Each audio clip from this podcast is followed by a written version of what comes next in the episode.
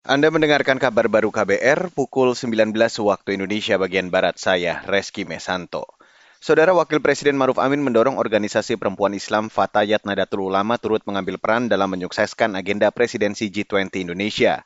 Ia juga berharap Fatayat NU bisa bertahan dalam segala situasi yang tidak menentu saat ini. Saya mendorong Fatayat NU untuk turut ambil bagian dalam menyukseskan agenda presidensi G20 Indonesia yang terkait dengan isu-isu pemberdayaan perempuan. Saya juga berharap seluruh anggota Fatayat NU terus memanfaatkan segala peluang dan kesempatan untuk meningkatkan kemampuan dan daya saing dalam menghadapi tantangan kemajuan zaman yang kerap berubah.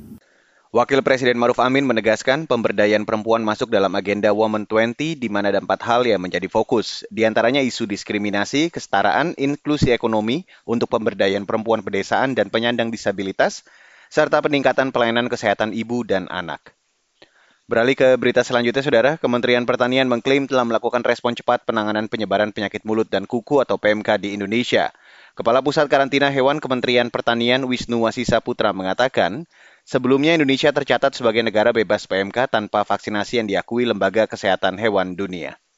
Kami tegaskan bahwa Badan Karantina Pertanian bersama Direktorat Jenderal Peternakan dan Kesehatan Hewan di JNPKH telah melakukan respon cepat dan terukur dalam penanganan PMK melalui penerbitan beberapa Kementan, surat edaran, dan pedoman pelaksanaan pengawasan ternak sesaat sejak ditemukan kasus PMK pertama kali.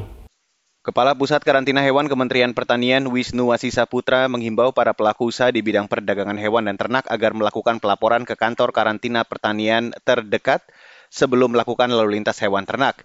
Imbauan itu tujukan bagi pengusaha baik untuk kegiatan perdagangan dalam negeri maupun ekspor impor. Hal ini dilakukan untuk menjamin kesehatan hewan agar tidak merugikan masyarakat. Saudara lonjakan inflasi di Amerika Serikat menyebabkan harga gas hingga pangan naik drastis. Di Amerika, Ribuan orang berbondong-bondong mengantre bantuan makanan di bank pangan setiap harinya. Dilansir dari AFP, salah satu bank makanan di Amerika yaitu Bank Makanan Santa Maria menyebut lebih dari 900 keluarga berbaris di berbagai cabang organisasi mereka setiap hari. Warga rela mengantri panjang demi mendapatkan makanan kotak bantuan pemerintah yang berisi kacang kaleng, selai kacang, dan nasi. Hingga pekan ketiga Juni, Bank makanan itu sudah memberikan paket makanan ke lebih dari 4.000 keluarga. Angka ini meningkat 78 persen ketimbang pekan di bulan yang sama tahun lalu. Dan saudara, demikian kabar baru saya Reski Mesanto.